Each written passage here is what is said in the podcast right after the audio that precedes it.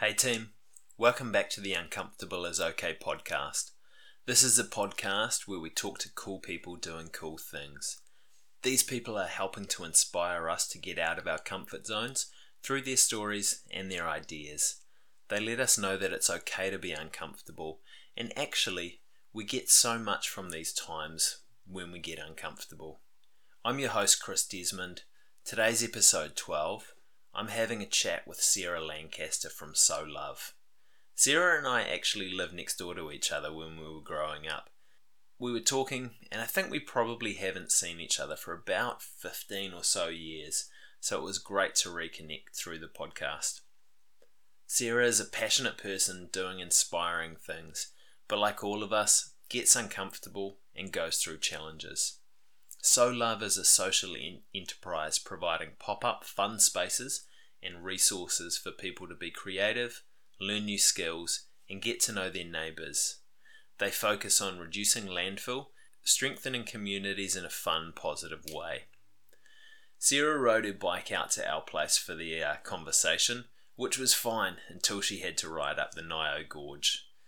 And I wouldn't let her use that as the answer to the question what was the last thing that you did that was uncomfortable? We did have a pretty awesome conversation though. So today we talk about courage, about stepping out and going for it in life and in business, and the uncomfortable feelings associated with that. We also talk through how you focus on different things at different phases of your life, that figuring out if your concept is feasible never really ends, and how important it is to continuously learn and not to stop just because it gets hard. As always, thanks to everyone who's supported me with the podcast. It's been a fun journey so far, and we've got a few cool interviews lined up for you in the coming weeks. So, if you like this episode with me and Sarah, make sure to leave a comment and share it out because it goes a long way to helping let pe- more people know that uncomfortable is okay.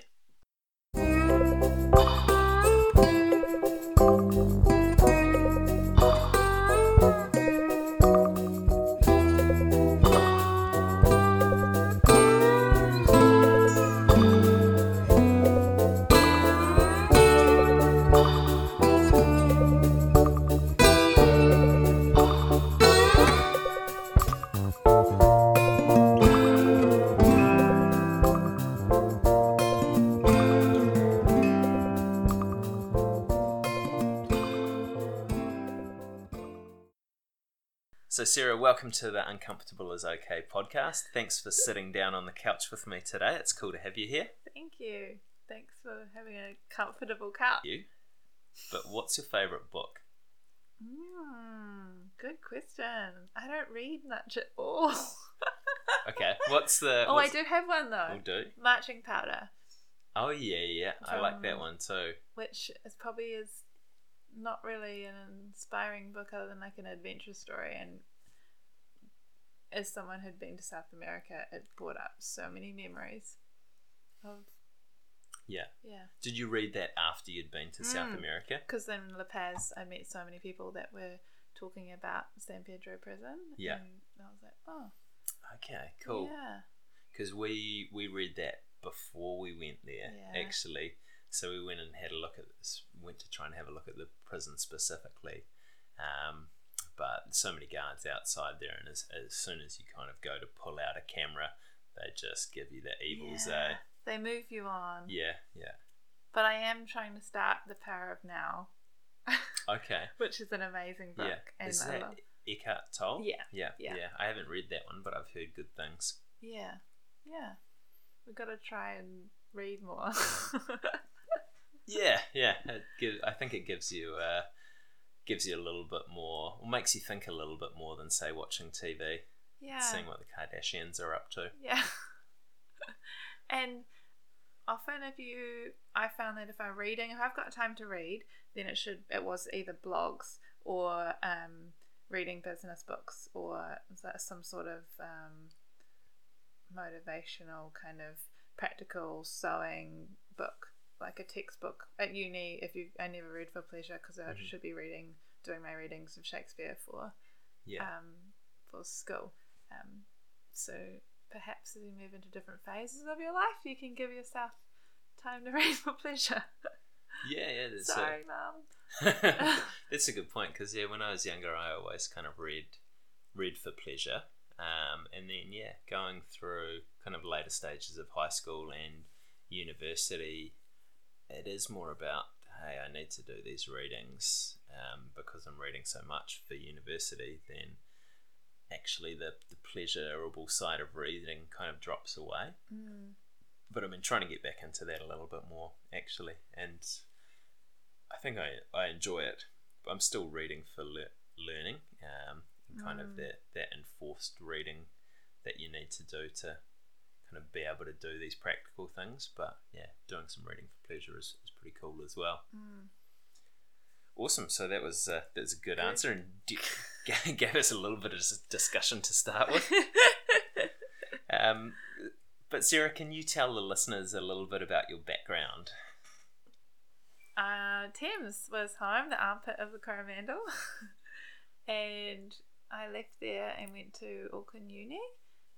I, well, yeah, that's that's totally bypassing Thames, isn't it? I I guess I've got to honour a lot of that Thames time because that's we spend a lot of time sailing in the weekends, and I know that who I am now and my strong beliefs of like loving the environment is thanks to living with a big garden and lots of greenery around and being out in the sea and the bush and tramping and mum and dad always taking us you know the, having the privilege to be able to be out on the water and going bush. Um, because you know, I guess some parents would have been working in the weekends and stuff like that. So I'm, I'm grateful to have had a quite a upbringing of being outdoorsy um, and then moved to the city for uni and um, I'll admit, like discovered BK like 24 hour food in the city. and um, that was like a whole other um, awakening of having self responsibility and um, managing your money and your time and uni and turning 18 and Doing your own laundry. yeah, doing your own laundry, having a tiny room, dancing non-stop, lots of dancing. Ah, that's right. When I got my first degree, I wanted to start a new one straight away. I went to do dance, so I did my theatre degree.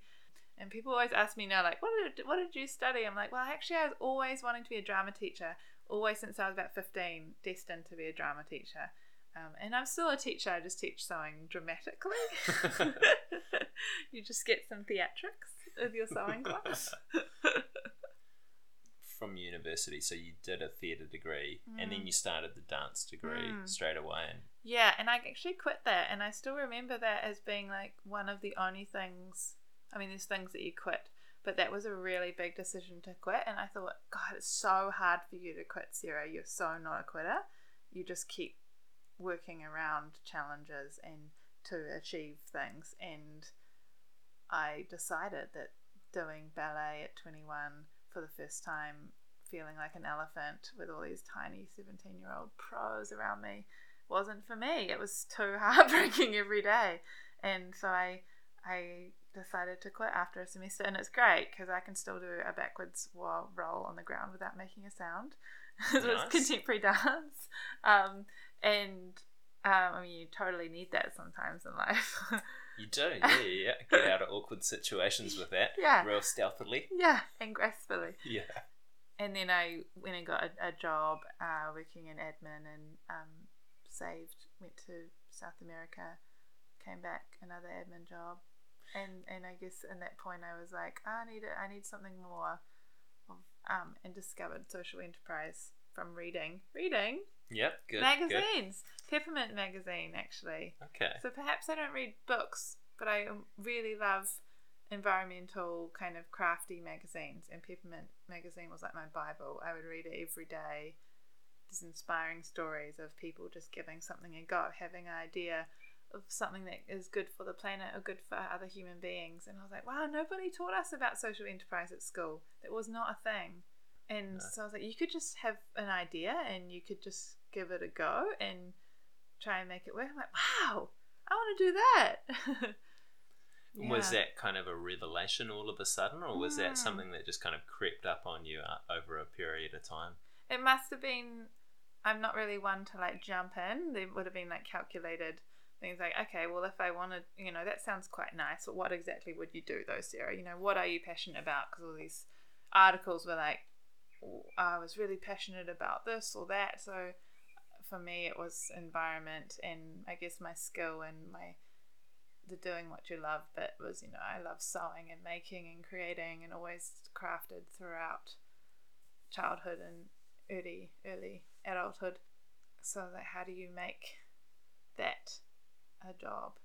Um, and in, in research, you know, you research is there anything else out there like that, and finding around the world other sewing cafes and sewing lounges and checking out business models in London and the States where it's quite successful, and thinking, you know, how could I do that?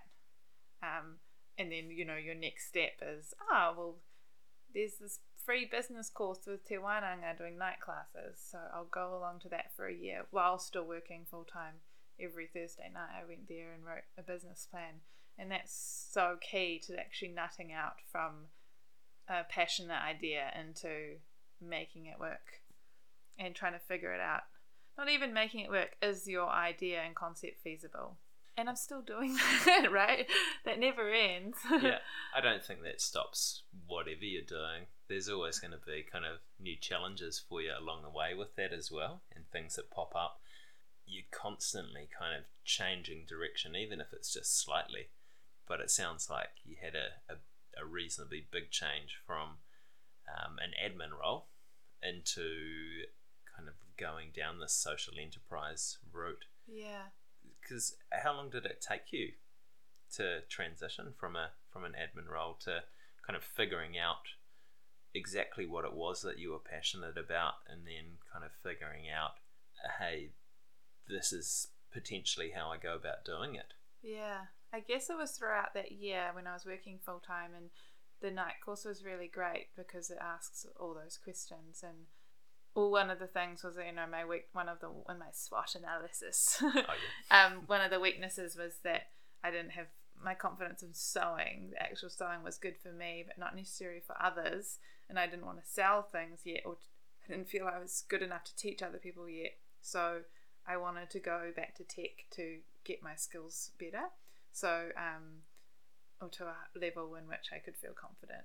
And so at the end of that year, I decided, oh, I found a short course. I didn't want to go spend another three years at uni understanding my creativity doing fashion design degree. It wasn't for me. I just wanted practical sewing skills, and I was really grateful that um, New Zealand Fashion in oh, New Zealand Institute of Fashion Technology. Golly. I think that's what it's called. Six month courses, six month in pattern making, six month in garment construction. So I could do that for a year. And then on the other side of that, that was the moment of, okay, now what are you going to do? You can't go back to work because you'll just keep dreaming, you know. So you had you had to make it work. Yeah. Um, and the smart way is to reduce overheads, and I moved back to Thames briefly. I moved back to Thames, which apparently a lot of people are doing now. Well, Okay, there's people moving to Thames to commute to Auckland, and I did that for uh, I think about six months. So I was living in Thames, working part time at a gallery Monday and Tuesdays, which was so great because I could be in Auckland for the weekend and still have some social life with my friends and um, workshops and markets are always in the weekends. So I was kind of testing out the waters in different suburbs around Auckland to figure out which place would be the best place to lease. So it was a research project essentially of being like, okay, where who's responding best to what I'm offering and learning um, what products to sell at markets or who's willing to have a go on a machine. And at the K Road First Thursdays markets, that was a really good response. So that's when I thought, oh yeah. So it's always kind of researching and yeah, listening to the environment around you rather than just going in with your gung ho. You know, my this is my idea. yeah. Being fluid, like we were saying. So it's kind of been like a gradual process experiment Yeah. type of thing. Yeah. Yeah. Yeah. So so that, where did it, where did all this uh, where did it all end up? Where did you uh, all this social experiment take you? Yeah. Well, I guess I um and a new research project. So I, I signed a lease in um, St Kevin's Arcade that was short term lease, so I could sign up for three months as a trial having a sewing lounge, which is what I'd always wanted. And um, I did a I had done a business or creative entrepreneurship acceleration program with art called Art Venture, which is funded by the Arts Regional Trust in Auckland, and there's an amazing group um, 12 creatives.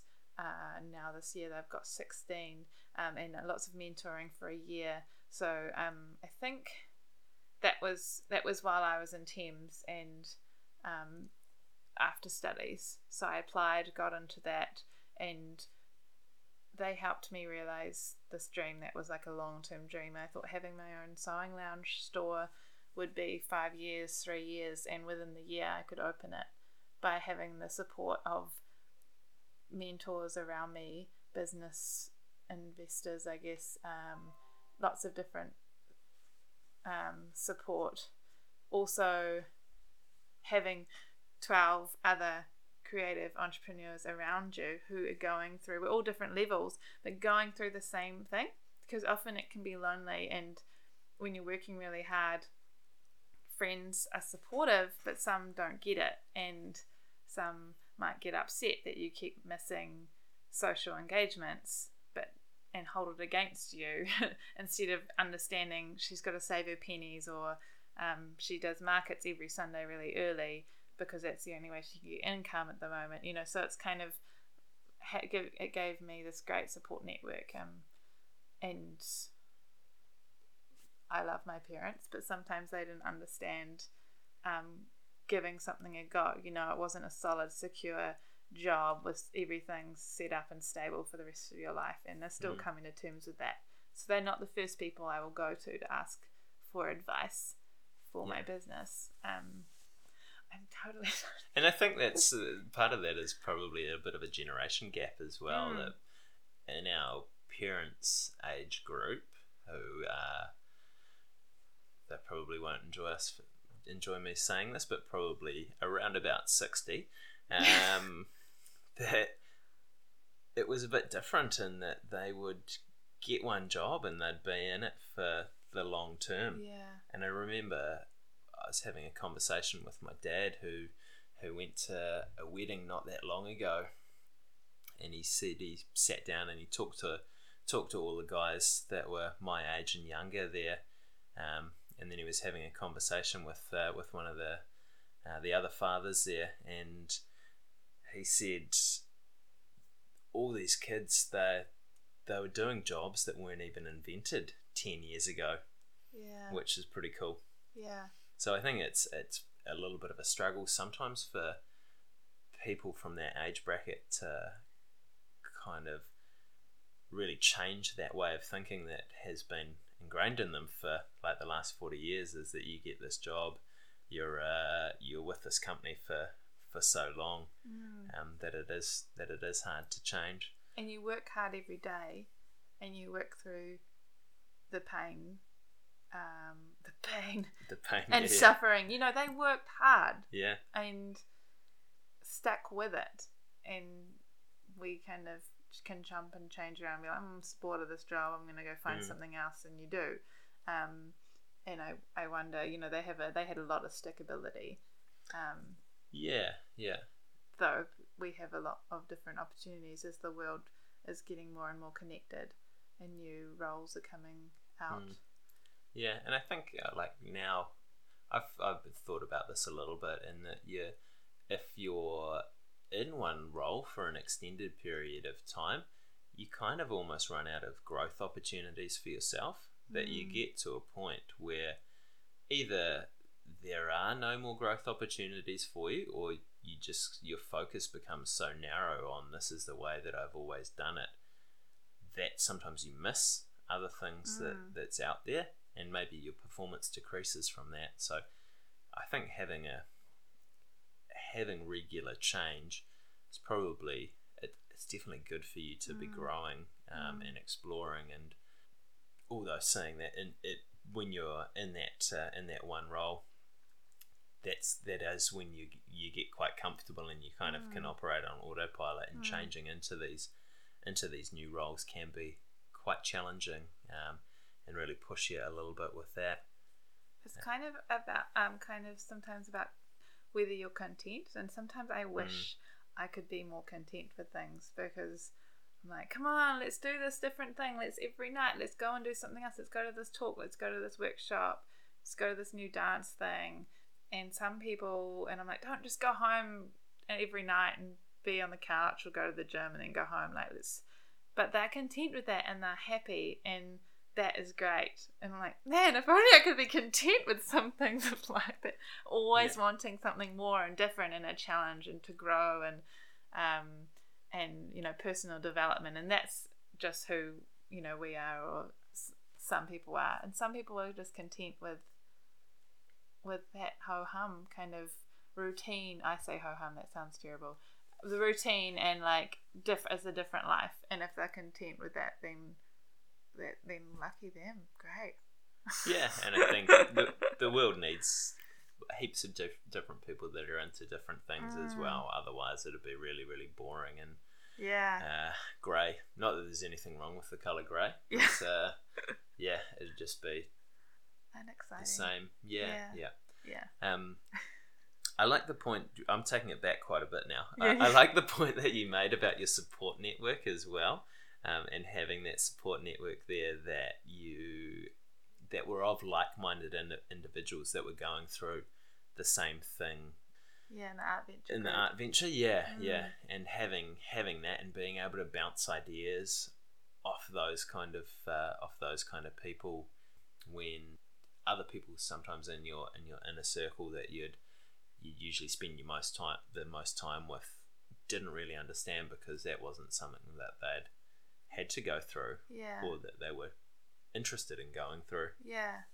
And we, the Art Venture crew, is all very, all different levels and different industries. So I felt, I often felt like I was a bit of the baby of the group, and I wondered like what I had to offer, offer wisdom to them because they gave me a lot of help and support and the sense of like, oh, I need, and still now, you know, my friend Gina, I'm like, I need to write this pitch to this company to ask for sponsorship, and she's like, I, and I knew she did marketing, does this all the time, so she reviewed it for me and said, oh, yeah, do this, that, and the other. So it's kind of, we're just like a family, I guess, and we still, um, I will still call on all of them at any point, and we will catch up when we can. Um, and you, you know, that year was hard. Everyone dug deep, and everyone cried at some point, and there's a lot of singing, and um, as well as a lot of, um, you know, brainstorming, and um, we met for workshops every Saturday, fortnightly and monthly.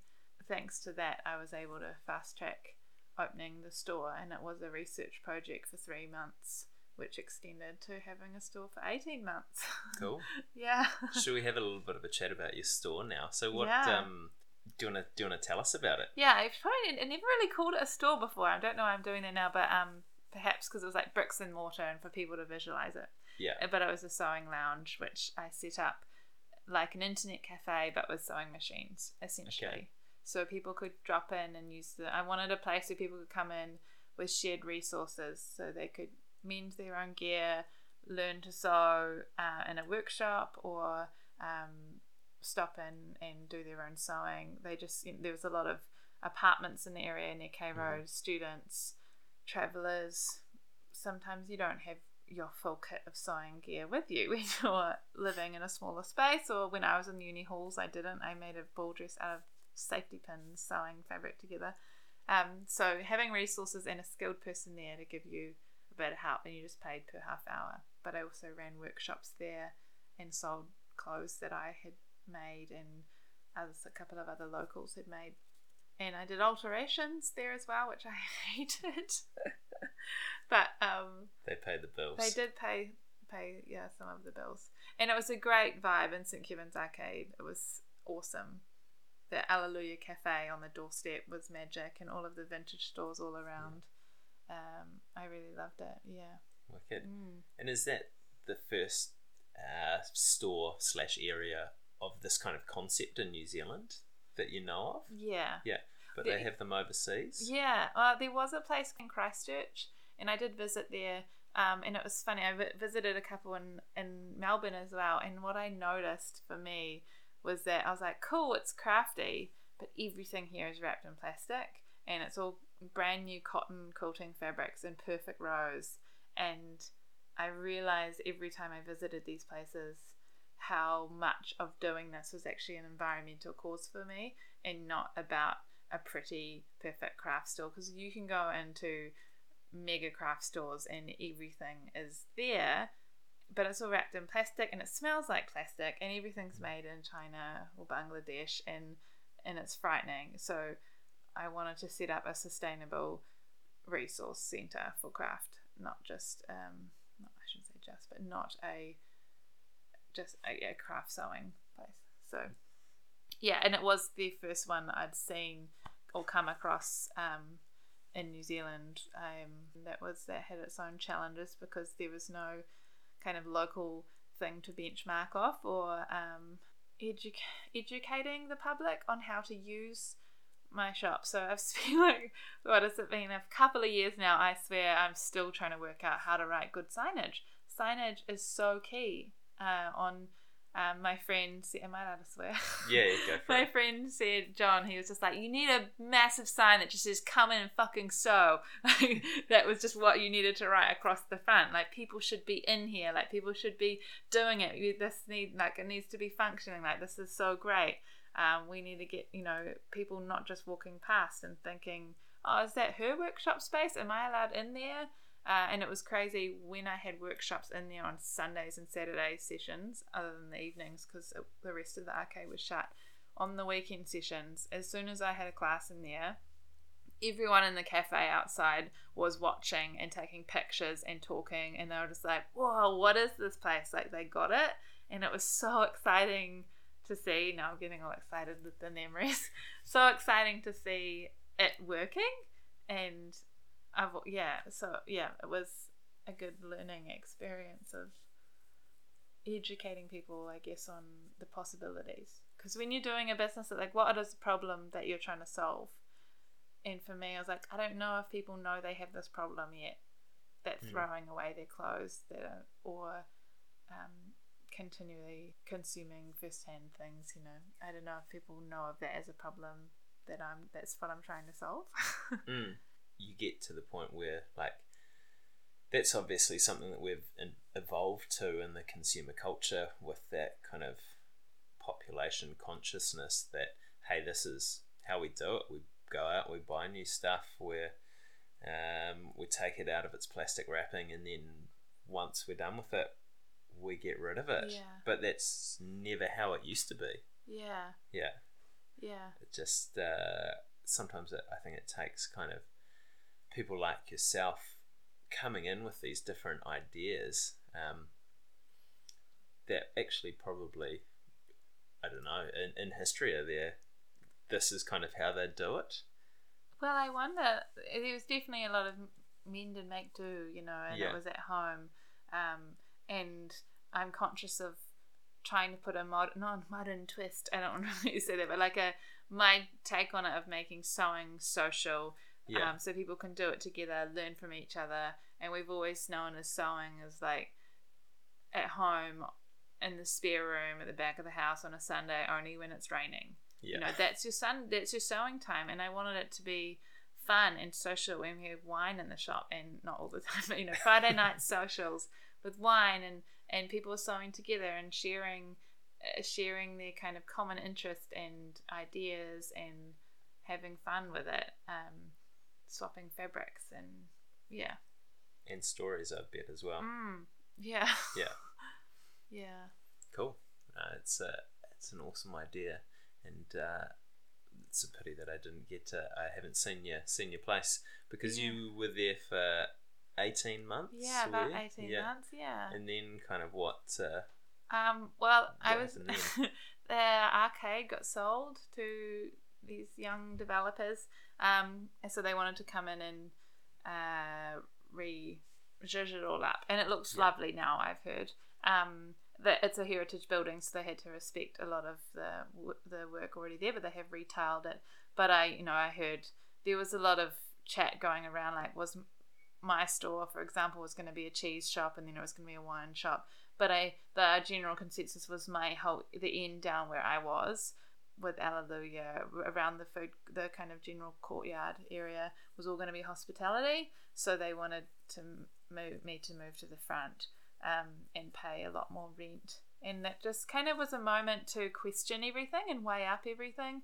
And they didn't necessarily kick me out, it just gave me an opportunity to reevaluate the time I'd been there, uh, you know, being there every single day. It was almost summer, and summer was the quieter time of year for me. So I was thinking, you know, is this where you want to stay? Did you want to get a bigger space? Did you want to collaborate with some other brands and get a shared space? Um, you know, all of those questions and reevaluating everything. And so I um, took the opportunity to take the leave, I guess, and did. Um, obviously, I didn't want to end Sew Love there, um, and I had thought I wanted to do something different for summer, so I did my Pledge Me campaign to buy a camper van. yeah, and obviously the Pledge Me campaign uh, worked reasonably well. Yeah, yeah, and I, it was great. We did that in October last year, um, and it was a month long campaign, like a full time job running those things. But it was great. I just kept being true and honest about everything. I mean, what I do, it is very much just me doing it, but I do it for the community. Like I want this to continue for the sake of um, different communities around New Zealand and our environment. It's not necessarily about me at all. Um, it's just, I guess, I'm the functioning wheel yeah. and the driver. Um, so, yeah, October we fundraise about 21 grand. Um, and close on the last day of Pledge Me was the last day of the shop, so I was packing up and moving out of there. And um, soon after, just before Christmas, I think I bought the truck. It was a bit of a process buying, trying to find th- something that was a fair price and not full of rust. Yeah. And at the beginning of the summer season as well, there weren't Mm. many available. Um, but I found Cecil in Otahonga Nice. and have since been living and driving around in it. Cool. It's been fun. Mm. So why did you, besides from living and driving around in it, why did you decide to buy a camper van? yeah. What was the purpose of it?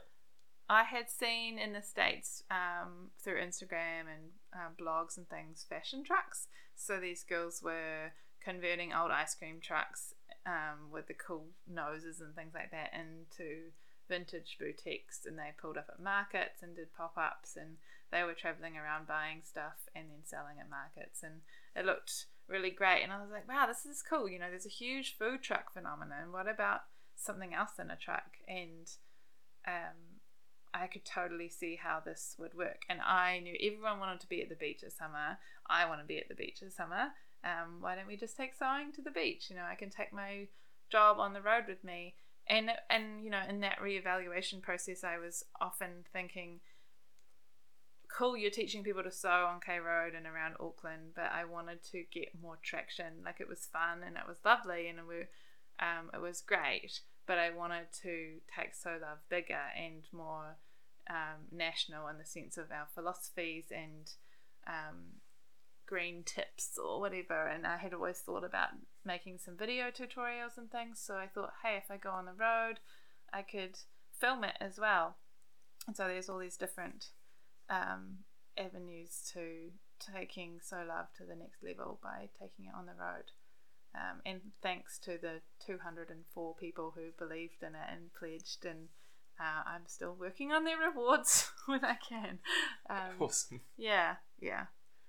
Pledge Me was great, and it's been, I mean, that was five, six months ago now. I've been on the road for four months. Today is like day two of feeling normal um, Cool. in a city again Yeah. for a while. So you've you've hit Wellington and and it's home for the next little while. Yeah. Yeah. Because the shop I noted was a lot busier in wintertime as sewing classes. I wanted the plan was to tour for summer and then set up somewhere for winter again. So it is just trying to work that out. And what I've noticed from traveling is every town has a whole different set of cultural values and community systems um, that I have to kind of instantly learn and respect uh, without just charging in with my thing and then trying to do it and then leaving. So the same with Wellington. It's gonna. I've always wanted to live here and I love it, but it's gonna be a little bit of a process working out. Do you lease a place or do you do community workshops and community centres or how it's going to work here? It's just continuously learning. yeah, yeah.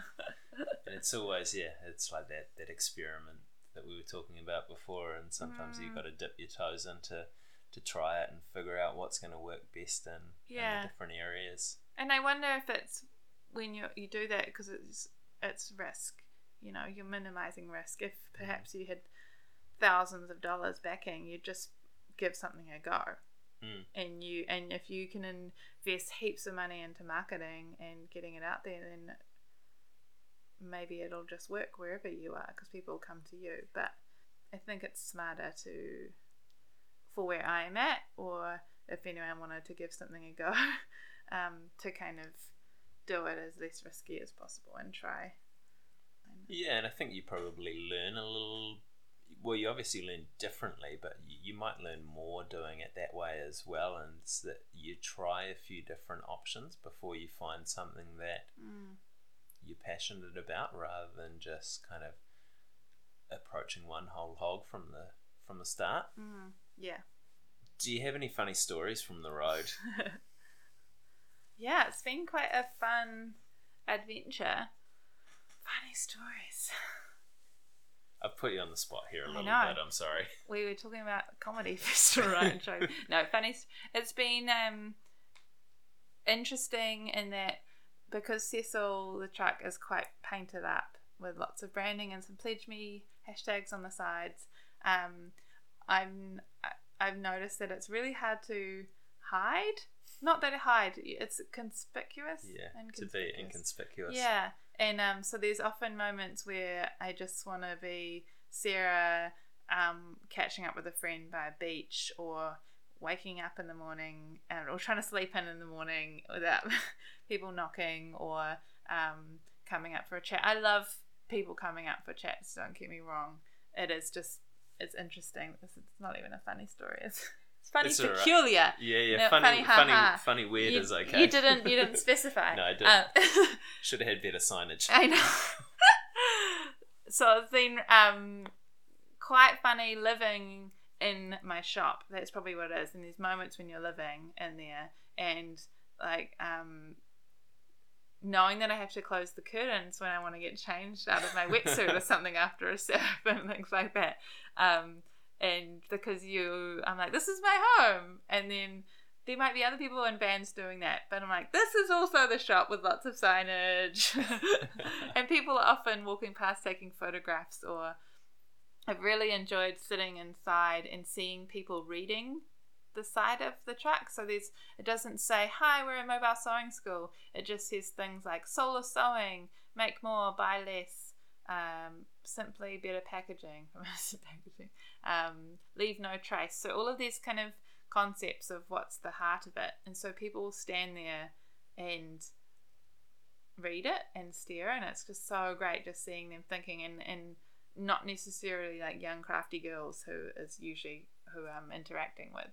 Yeah. And I've been visiting lots of op shops on my trip, so filming and interviewing um, lovely op shop ladies. Cool. And so that's been really fun hearing their stories. Um, and then I will start dressing up in op shop stuff and dancing. I'm making these little dance videos in op shops, and the ladies love it. Like, you're having a blast. I'm like, put this on, put that on. And they just come out, Maureen, grab the hat. And then they just like come and like put all these things on there. And it's been really fun seeing them kind of warm up to it. Yeah. Yeah. So is this going to turn into like an op shop ladies of New Zealand documentary, or Yeah, I hope so. lots of um, lots of great stories and like why people are volunteering in op shops, and it's so inspiring. And I I hope that a few uh, you know f- more people could just give up a couple of hours a week to go and sort through some stuff or lift some things. It's so many ladies. I mean, girls can do whatever, you know, girl bosses. But there's a lot of stuff that is heavy. and I've been helping out a couple of times. It's like, how would you put these 17 bags of sorted clothing that we'd sorted into this car and then into the shed at the other end if I wasn't here today? You know, there was six old ladies in their 60s and 70s and these bags were heavy, like big rubbish sacks of clothes. They work hard. Mm. But it's been a really good insight. Um, A really good way to connect with people as well, too, by the sounds of it. yeah. Which sometimes I think we, we lack a little bit. Um, is that actually just sitting down and having a chat with someone that you don't really know Mm, and finding out some cool stuff, yeah. much like what we're doing today. Yeah. It's actually funny. It's interesting how people, um, because I'm doing that and I'm wanting to record it for a video, um, how to respect and honor these people um, without being like, this is television gold. You know? yeah. Yeah, and I'm like, oh, can I can I video? Like they were like, come have a tea, come have a Nina's tart. I made them last night. I'm like, holy shit! Like this is perfect little brick op shop in Masterton with these lovely ladies, and it was just just so quintessential, like what I had totally hoped for. And they didn't want to be filmed, and I was like, this is. But I wanted to, you know, I don't want to interrupt them. Yeah. And similarly, I was in out of Cora Glen, and I was like, I'm going to stop in in the Cora Glen Tavern because I'm chatting to op shop lovers all the way around. I want to hear what guys in the Cora Glen Tavern think about shopping at the op shop. They did not want to have a bar of me, and didn't really like, oh, you know, oh, my wife buys my stuff. I don't go shopping. You know, oh, you know, there was this. So I left, and this guy was sitting on the doorstep with like a big quartz bottle, just messy hair, gumboots, reading the paper, and I was like, "Hey, would you like to have a chat? You know, I'm not going to film you, but maybe if I just point my camera this way, I'll just be recording our conversation verbally and about op shops." And he's just like, "Oh, yeah," you know, real blunt and abrupt, and he was didn't really answer my question of. Have you ever found something cool in an op shop? And he was like, "Oh, yeah, maybe like a mm, jacket." And then I was like, I'm not getting anywhere with this. So I was like, okay, well, thank you. And then I stood up to go, turned off my camera, and he was like, you know, it's just such a great resource. Of, there's so much wrong with the world with environmentalism, and he like rattled off all the stuff about sustainability of up shops once I turned the camera off. Yeah. And I think I, I found that a bit as well.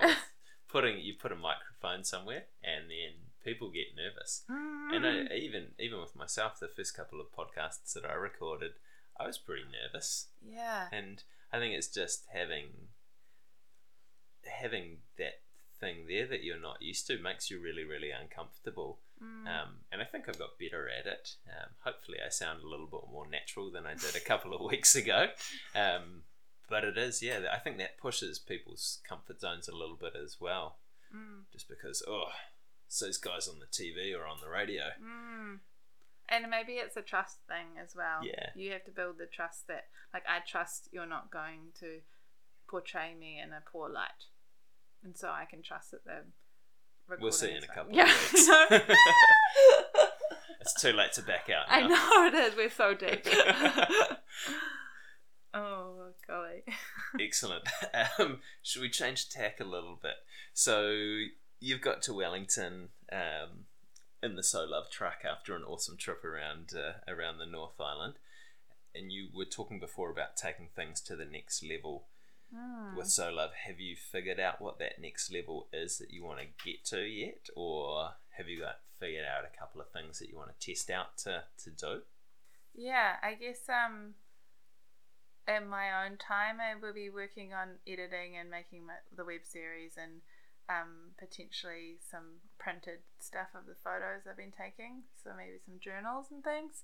Um, not maybe, definitely. you know, I'm working on that. But I think um, uh, it's kind of like a reset time right now. So Mhm. although I'd love to say we're going to open up a bigger Sew Love in Wellington, and I'm kind of reassessing um, personally where life is at and whether you know how long you can continue doing this of trying to make ends meet in the um, social enterprise. And um, I know that before I do the South Island, I want to try and get some more backing behind me and some more partners on board that want to join the tour uh, to make it more feasible and survive. Because when it comes to um, sustainability in the sense of sustainability of Sew Love, um, if I can't do it, if I can't make it work, I can't help anyone else. You know, if I can't You got to Put- help yourself first. yeah. Yeah. See, I couldn't It's even like- say that It's sentence. like it's like on the airplane. myself. You got to put on the uh, the your own oxygen mask before you help anyone else with theirs. Yeah, and I think if I like um, being smarter about um, booking more workshops or um, getting some more income um, to make it work, Yeah. so so I can continue it. Mm. Um, otherwise, I yeah, I'm lucky with the timing. I made it to Wellington, but with very little in the bank and very little in the diesel tank. yeah. So we rolled in on thin Yeah, air. Just coasted down the Ngauranga Gorge. I've put you in neutral. Here we go. Here we go. You got to put it back in gear before you hit that corner at the bottom, I though, know, yeah. and going past the speed camera too. Yeah. Otherwise, you just burn out the brakes. Oh yeah. Yeah. So I mean that's the reality of it is um trying to do the numbers and work Mhm. out what works. And I really love doing that. I love being a business person. Um, but if, in order to make help Sew Love grow, I need to be smarter about it um, for the next trip. Um, and so we'll see what happens with that in Wellington. Cool. Mm, That sounds good. successfully avoided the question. You did. You did well, actually. I won't push you further. We'll change tack a little bit. So, Sarah, I'm going to ask you some questions that we that I ask everyone on the podcast. Mm. Can you tell me about a time that you've failed and what you learned from it?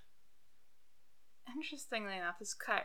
I guess this is pretty raw and like recent, and thinking that I had failed a lot with this trip, with things, with times. There's a lot of moments where I'm like, just quit. This isn't working, and you're failing all the people that invested in you. When I didn't have sewers, and nobody sewing, like no, or like only a couple of people sewing, or um, when I couldn't buy anything to eat, um, and kind of knowing when to quit.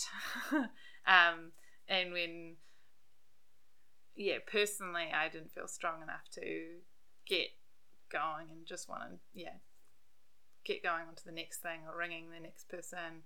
Not that I didn't want to, I just, my confidence was so blown and I was really, really, really low.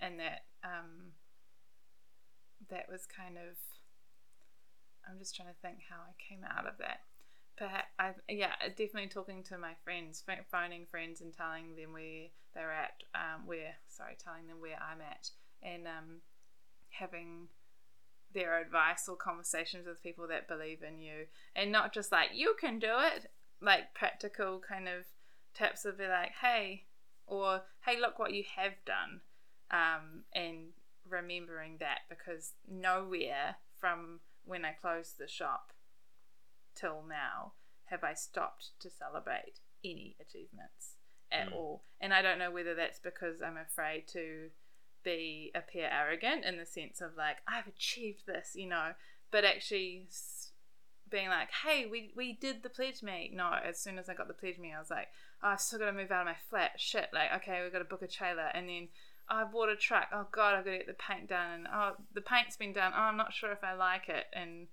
um, I haven't booked that first market, and I haven't. You know, there's been always Yeah. a worry of um, and sort of continually being. Um, we can easily notice all the things we haven't done Mm. and not. So I guess yeah. Yeah. Sometimes I think you need to schedule a little bit of time to stop and celebrate with what you have achieved. Yeah. Um, and I, th- uh, kind of a, a concept that I think about is like it's like you're climbing a mountain. That if you're only part way up, you look up and you think, "Shit, I've still got ages to go." It's it's hard work, and uh, like what you were saying with your confidence, it can fluctuate. Some sometimes you're really confident, sometimes you're not, and just kind of depends on the day, and also depends on kind of if you've had any negative feedback or negative ideas going through your head but you've still got all this way to go up the mountain. But sometimes the best thing that you can do is actually just stop, turn around, and look how far you've come. And Yeah. that can often give you that confidence to just kind of keep on going. If you kind of stop and just kind of count your wins and say, Yeah, I've done this, I've run a successful Pledge Me campaign, I've bought a camper van, I've had it painted, I've got this um, old rough guy from the Corriglen ta- Tavern talking about op shops. Yeah. We're nailing it. yeah, yeah, that's actually a pretty good result.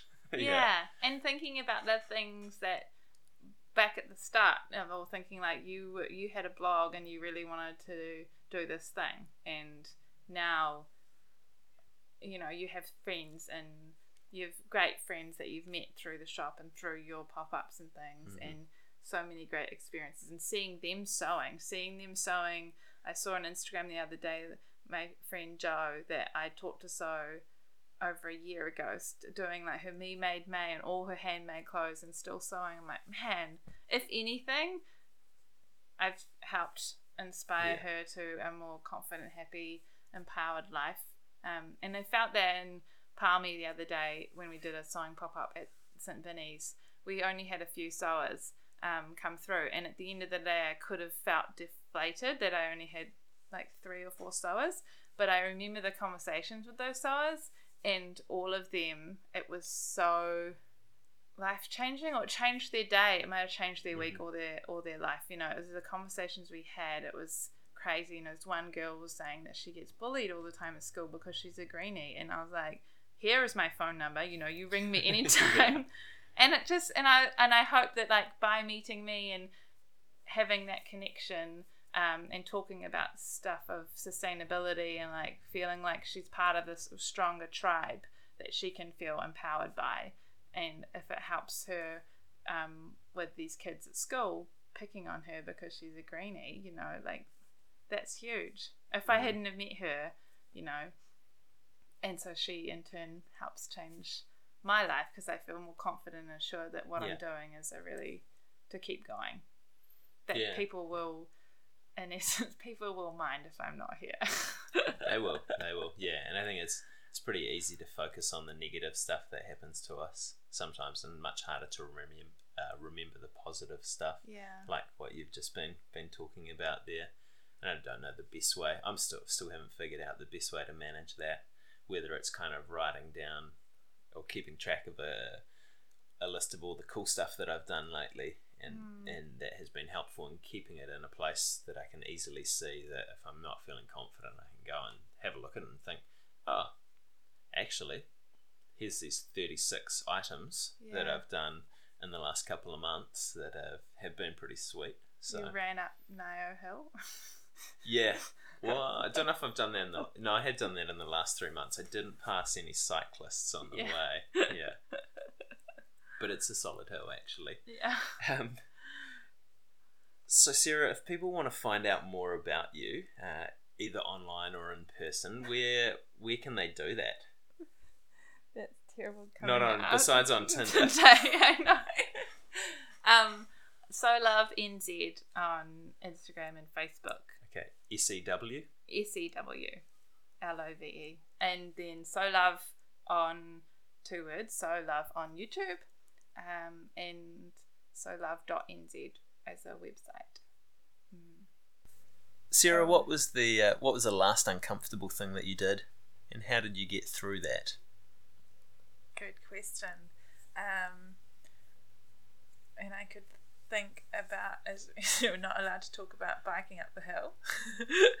um, probably would be generally this tour as a whole, traveling and going into different towns, and um, I guess it was pretty uncomfortable um, trying to gauge and learn rapidly how different communities work and um, going in respectfully and to help and inspire. Um, so I guess to get through it, um, I learned from every situation, every town I'd been in, and um, similarly learning from every pop up or workshop or thing that you've done in the past, really taking mental notes but taking physical notes as well, um, which is yeah, kind of a bit nerdy, but um, but helpful to apply oneself to do a better job next time. Yeah, I think it's it's good to review what you've done and what's worked well for you and what hasn't worked so well Yeah. as well, and just kind of actually sometimes what works well in one place isn't going to work well in another, Yeah. just because of the the climate or the the culture in in there. Yeah, and that was a really a weird and interesting challenge. And when when people think of um, the tour on a whole as like this crazy, rad, amazing, fun thing, there were a lot of challenges as well that um, you just have to keep learning from to do a better job next time, and feeling okay with that being uncomfortable. Yeah. Is that something that you regularly practice in terms of reviewing what you've done, writing notes on it, and yeah. and, and use it in other areas other than just the tour? Yeah, definitely.